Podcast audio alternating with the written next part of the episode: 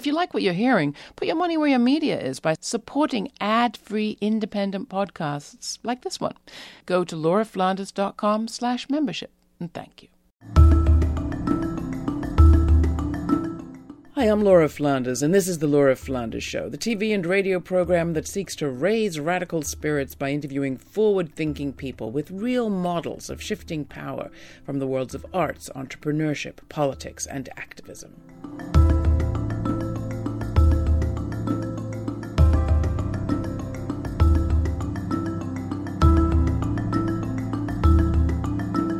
Self driving cars, biased algorithms, and a social media quiz that scrapes your data. It sometimes feels as if the only tech headlines we read are terrifying. But what about the original promise of tech to innovate and empower? This week, Bex Hong Hurwitz, a Data and Society Fellow, and Rashida Richardson of the AI Now Institute discuss the subversive and democratic potential of technology. And then from the UK, Kayleigh Walsh of the tech cooperative Outlandish describes how her group harnessed that potential. All that plus a primer on how to secure your networks. It's all coming up on the Laura Flanders Show, the place where the people who say it can't be done take a back seat to the people who are doing it. Welcome.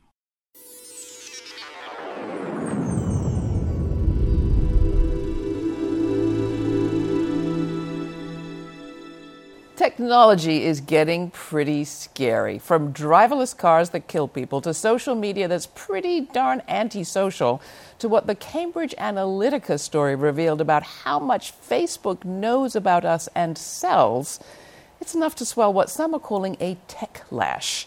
Private companies worth some $3 trillion seem to be taking over our lives. So, can we, the people, take control back somehow? The truth is, much of the new technology isn't really so new, and it's hard to imagine our daily lives, not to mention the functioning of our major institutions, without it. So, how to keep the promise without the peril of new tech?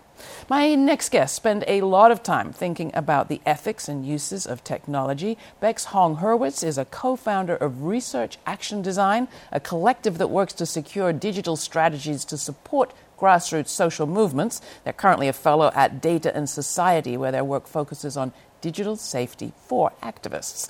Rashida Richardson is the director of policy research at AI Now Institute at NYU, which examines the social implications of artificial intelligence. Okay, starting at the basics. Bex, thanks so much for coming in.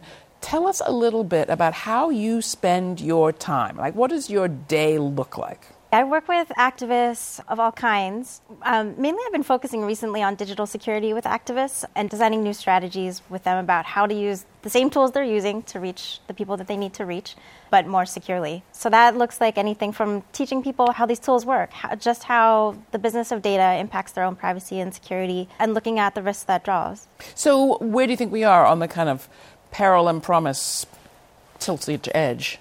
Yeah, well, we're on an edge. We're on an edge. Yeah, Thanks. yeah. Um, I mean, I think activists are in places online where they need to be. So some of the ways these tools are designed are, are quite perilous. But activists also know what they need, and they know what keeps them safe. I mean, activists are in the business of making communities safe. They're in the business of building power together, and so the strategies that they come up with are brilliant, even within these spaces. Mm. Now, Rashida, what about you? How do you spend your time? And what is the AI Now Institute at NYU?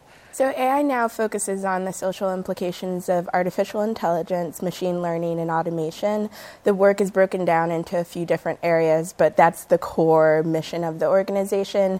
And my job has a few fold. So, one is build out work focusing on the civil rights implications, because that's right. more aligned with my background, but also looking at policy alternatives. So, one major question that comes up a lot is if we know whole segments of populations are going to be out of work because of automation then how does government prepare for that, or how do you make sure that certain communities that are already marginalized or harmed in certain ways are not then further impacted by these changes? So, give us some examples about the, of the ways that race and gender play out in this AI artificial intelligence world. So, part of the problem is that I think people think of AI technology in general as infallible, but they really are human creations. So all the same preferences and biases that we have in the real world can be ingrained in these technologies. So it's thinking through how to parse that out or how to at least acknowledge those preferences and biases to make sure that they're not further affirmed in new technology or exasperating existing harm. So, um, to answer your question yeah. about gender and bias, one way you could look at it is that if we know that women are paid less than men in society, and then you create a tool that inputs the same data um, about pay discrepancies as if it's a norm, then it's possible for that technology to then just compound that further or just perpetuate the same harm. I have heard that algorithmic sort of a selection processes are being implemented in places I had no idea uh, already. We're not talking down the road, but right now. Who wants to talk to that? I can go, Rashid. Um, so it's so I split it between private and public, and one of the major concerns is around um, government use because those are that's where government resources are used or allocated in certain ways that we don't know, and we think it's humans making the decisions, but a lot of the times it's algorithmic based um, systems. So one, yeah, give, us, give us an example. So I want to go yeah. apply for a job at a bank. Mm-hmm. How does the algorithm treat me differently if I'm a white guy with a college degree or if I'm a black woman with a college degree? So that would be a private example, and there you could have have an algorithm that scans for resumes, and it all depends on how it's designed. So there's certain inputs and variables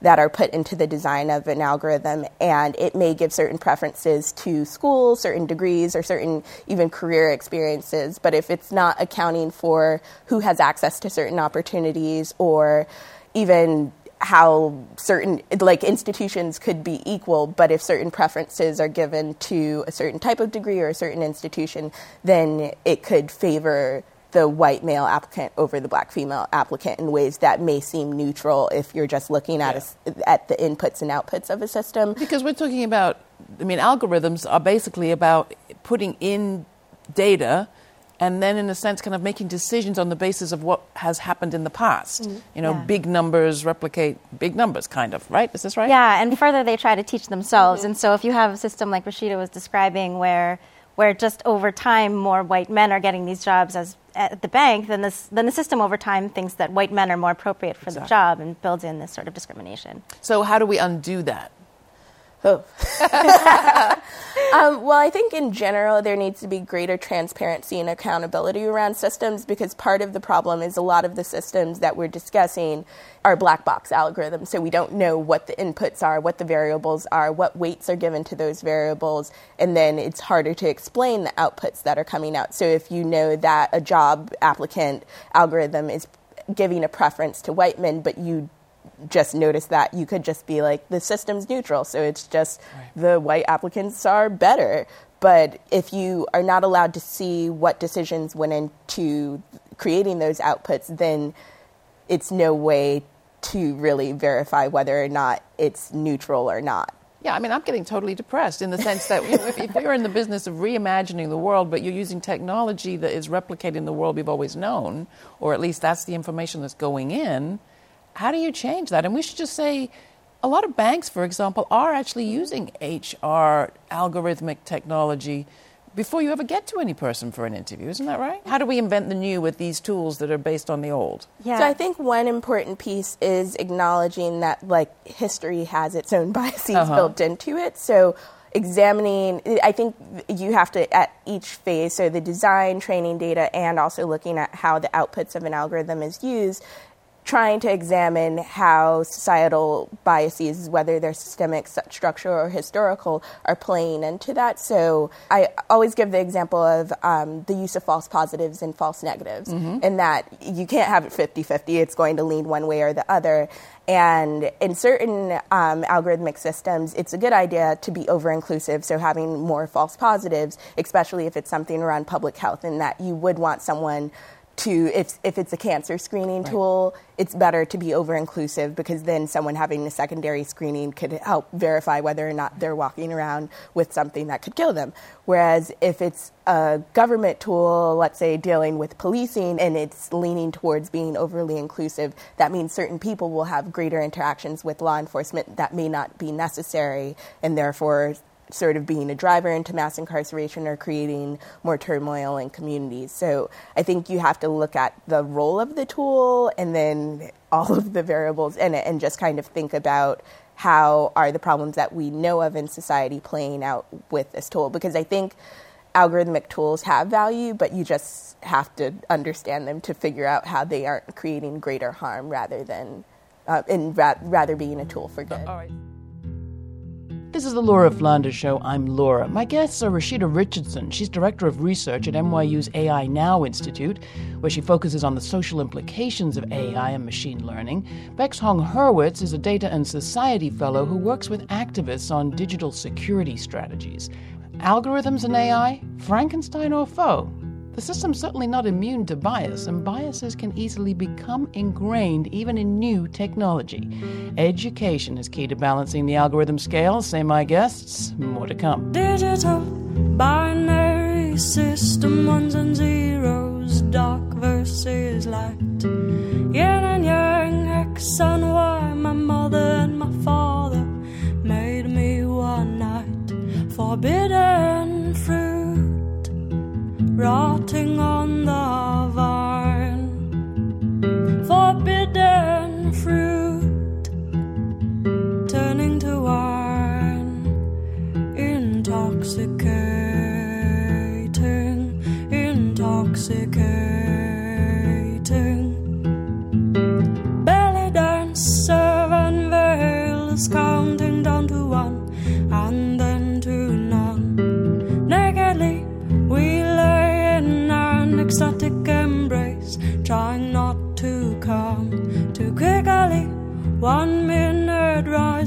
plastic bagged, lubricated safety tube.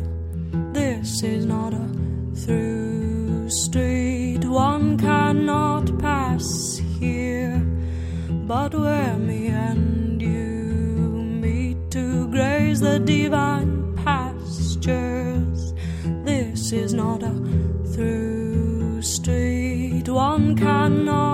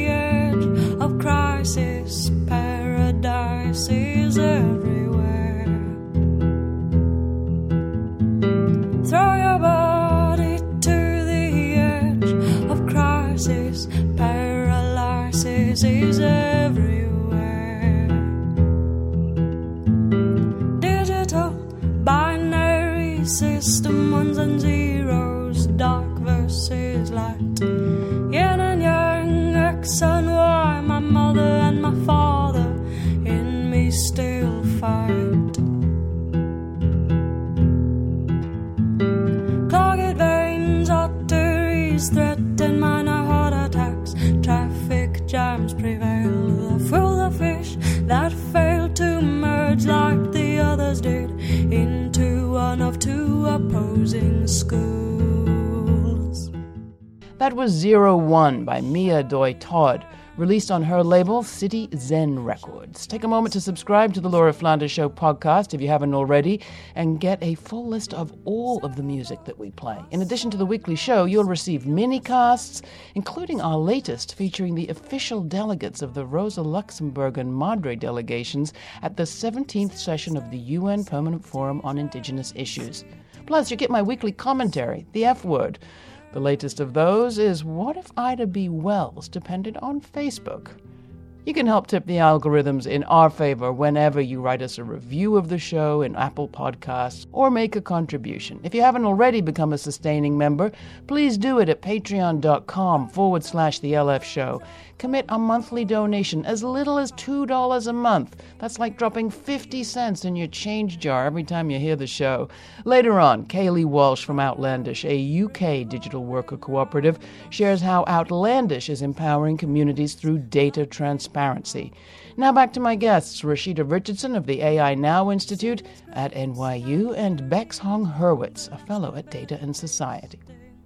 Is there such a thing as AI and algorithm accountability? What could or should that look like? A collaborative approach to design and development of tech and media with all of the society engaged is key to shifting power before power shifts us, say my guests. So Bex, cheer me up with some great examples. Yeah. using Well, tech in great ways. yeah, a lot, a lot of the work that I've done is focused on collaborative approaches to design and development of technology and media. And, um, and what that means is really looking at the ways that technology can be extremely discriminatory and perilous. And the, yeah, asking questions about who created it, who made decisions about how this thing was designed, who made decisions about what questions this thing is trying to answer in the first place. Especially the work that I've done with Research Action Design, and before that at the Center for Civic Media at MIT, um, we were looking at co design, collaborative design. So, not everyone's a technologist, um, but activists are specialists in their communities. Um, and so, working with activists to design technologies to ask these questions together of like, what's the purpose of this tool?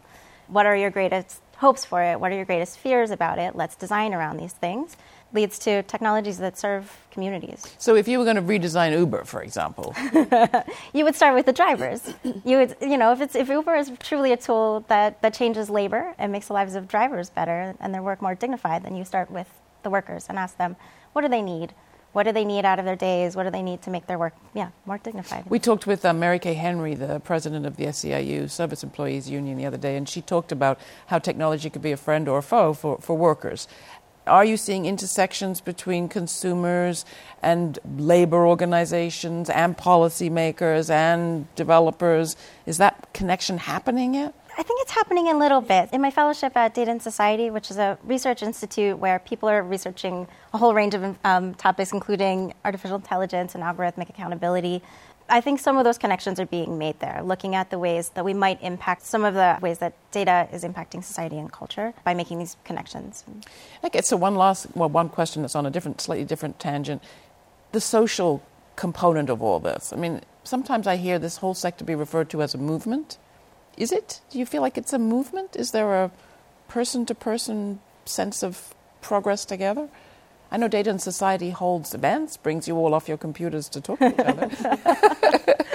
I don't think there's a specific movement yet. Yeah. I, I think the people power piece is missing, and that's something that I think as these sort of algorithmic systems start to impact more and more workers, for instance, then the labor unions start to understand that the power of the labor union could be brought to bear on this problem of algorithmic accountability, and that's where we'll have movements. Yeah, I mean, her, her example was something like Salesforce could enable just the bosses to give people last minute assignments, or it could enable the workers to actually have more flexibility in their mm-hmm. lives. But it depends who's calling the shots. Well, and I think would say like if there is a movement, we're in the nascent stages of it because I think there's an asymmetry with the access to information in that if you're not aware of how systems affect you, then it's hard to advocate for yourself. And I don't think that a movement is not possible. It's just I think there needs to be broader public education and also just connections between those in the more technical fields and those who are impacted to ensure that it's a conversation that is interdisciplinary and across all sort of cross sections of society. So that way we're creating solutions that help rather than hurt. New York City implemented a, pro- a program with Mozilla not so long ago around immigrant rights. How did that look? What did that look like? Yeah, so um, the city of New York started to ask this question um, after the election. What would it be like if New York City committed to being a digital sanctuary city in addition to being a sanctuary city? And especially taking a look then at the ways that groups that are doing immigration service support or immigration activism hold a lot of data, very sensitive data, and what would it mean to support those organizations specifically to increase their digital security? So I've been working with yeah, collaborators at Mozilla Foundation and with the Mayor's Office of Immigration Affairs to support 20 different organizations that are doing immigration service work to increase their digital security. Like you're saying, like the knowledge of how these systems are built and how privacy and security issues might enter into the work just because of using digital, and also some political means that we have for shifting the, the structures around us. Are there new laws that we need? So, New York is actually uh, leading in this area, in that in January of this year, a new bill became a law that's creating a task force to look at algorithmic accountability. So, looking at government use of algorithms, where they're being used, how they're being used, if someone or even a community is harmed, what should redress look like? How should outside researchers have access to information? How should things be explained to the public so people are empowered to engage? Um, and then what's the process for sort of looking at how tools are developed moving forward? We produced a series not so long ago on digital security, addressing the surveillance question, which I guess is where we began. Mm. And one of the points made very strongly in that series was that tech doesn't need to be so scary. Mm-hmm. I'm feeling guilty about introducing this segment talking about the scariness um, because I'm hearing from you we actually need more people involved, more people engaged. But how do people who are not tech savvy or fit the profile that we're given in our media of the stereotypical new tech person engage with this beyond just as a consumer? I think you just have to meet people where they're at. I think it's constantly assumed that people don't understand very complex systems. But I always use the example of um, Virginia Eubanks has a book, Automating Inequality. And when I was on the train reading it, every time people would look at it and they're like, what is that book about? And then I would explain it. And every com- and it was like a week period where this happened maybe five times on the train. And every time I would explain what an algorithm is, how the government uses them, someone's like, oh, that's this. Like, I'm a teacher and I've I've been wondering how I've been getting evaluated, and like people get it. It's just you need to have those conversations and not assume that no one has like a basic understanding. Bex, anything you'd add to that? Yeah, there are so many ways to talk about technology. we, we, don't all have to speak code. Yeah, people can talk about the impacts technology has on their lives, and that's a valuable contribution to design and policy. Well, I want to thank you both for kicking off this conversation, which I hope will just be the beginning one of many on this show because this is really an era we want to talk about shifting power mm-hmm. rather than having power shift us. Thanks, Rashida. Bex, you can find more information at our website. That was Bex Hong Hurwitz, a Data and Society Fellow with Rashida Richardson of the AI Now Institute. You can find out more about my guests and catch our series on how to secure your digital footprint at our website. That's www.lauraflanders.org. Next, Kayleigh Walsh from Outlandish. That's a UK technology cooperative that's all about empowering people and had a role in the last elections, too. Take a listen. I'm Kayleigh. I work with Outlandish. We're a worker co-op in Finsbury Park, sunny Finsbury Park today. I had a job that I did not enjoy at all a couple of years ago, and I think I was probably one of the only left-wing people that at least spoke about politics kind of openly in the organisation. So somebody that I used to work with got in touch and said, "Do you want a new job?" And I said, "Yeah." I didn't know what it was. I said, "Yes," um, and it turned out it was Outlandish and um, we were transitioning from an LLP to a cooperative during that time. So I, I came in like basically at the right moment to, to start understanding and be introduced to cooperatives. We find that the ethos is very important. So at least an appreciation of the cooperative values. You don't have to know exactly what they are, but be open to them. There's a lot of work around awareness of worker co-ops in the UK not a lot of people know what they are. I think I've, i meet a lot of people who are well within the co op movement and can tell you everything, whereas my friends or kind of people on the fringes think it's a great idea but don't know what it is. Um, and then, second of all, the, the processes of setting up co ops, it's really bureaucratic. There are a handful of people in the UK who actually know how to set up a co op. Um, and those people, I'm friends with quite a few of them, acknowledge that they're heading towards retirement soon and they need to kind of pass the baton on. So even things like that, like how do you set it up? Where do you set it up? Who do you talk to? Like what do you need to pay? All of, all of that knowledge is not shared enough.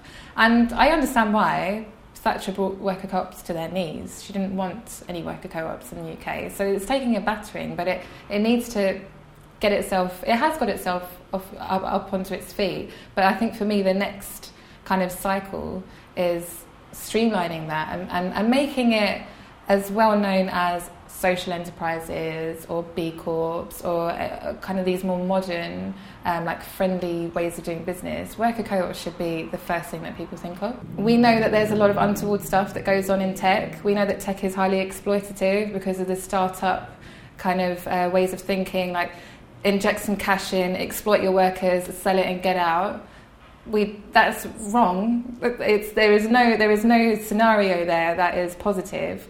I think that worker co-ops could provide an alternative to that in any industry. But it's, for me, it just always goes back to this awareness. It's always going to loop back to it in some way. For our next working holiday, we are trying to come up with content for us. I see lots of people who don't trust technology, and I, I completely empathise with them. I'm kind of here to say, listen, there's an alternative, and we're, on, we're, we're going to work with you and, and, um, and try and make it better, basically. We, we, work, we work in a completely transparent way. with clients, with people that work with us, with people in our network, because that's just how we think it should be.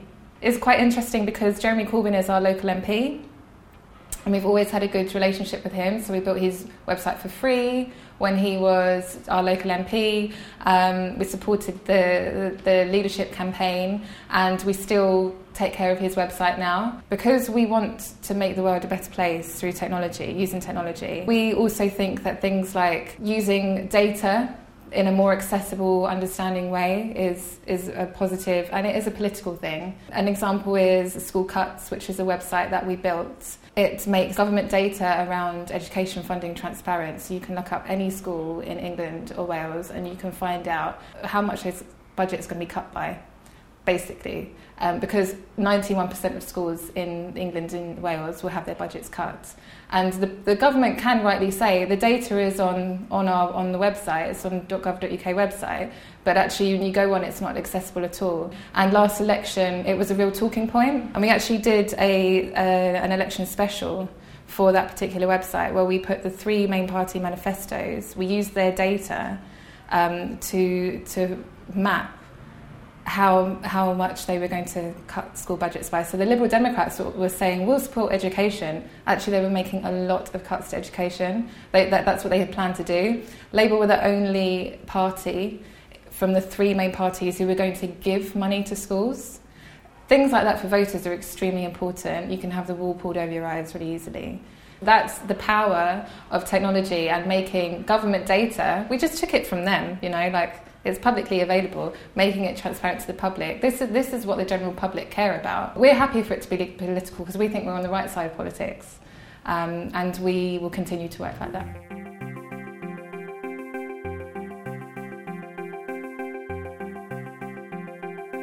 That was Kayleigh Walsh from Outlandish, a tech cooperative based in London. For more information on her and all our guests, or to download this show, go to our website. That's lauraflanders.org. It's also where you can watch the TV version of this program. It airs on Free Speech TV, Link TV, and in partnership with CUNY TV in New York.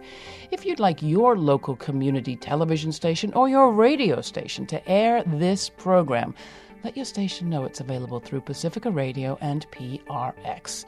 We depend on your assist. Next week's show political involvement and why community leaders should consider running for congressional office with Representative Pramila Jayapal and Baltimore activist Dominique Stevenson. It's all coming up on the Laura Flanders Show. Thanks for listening.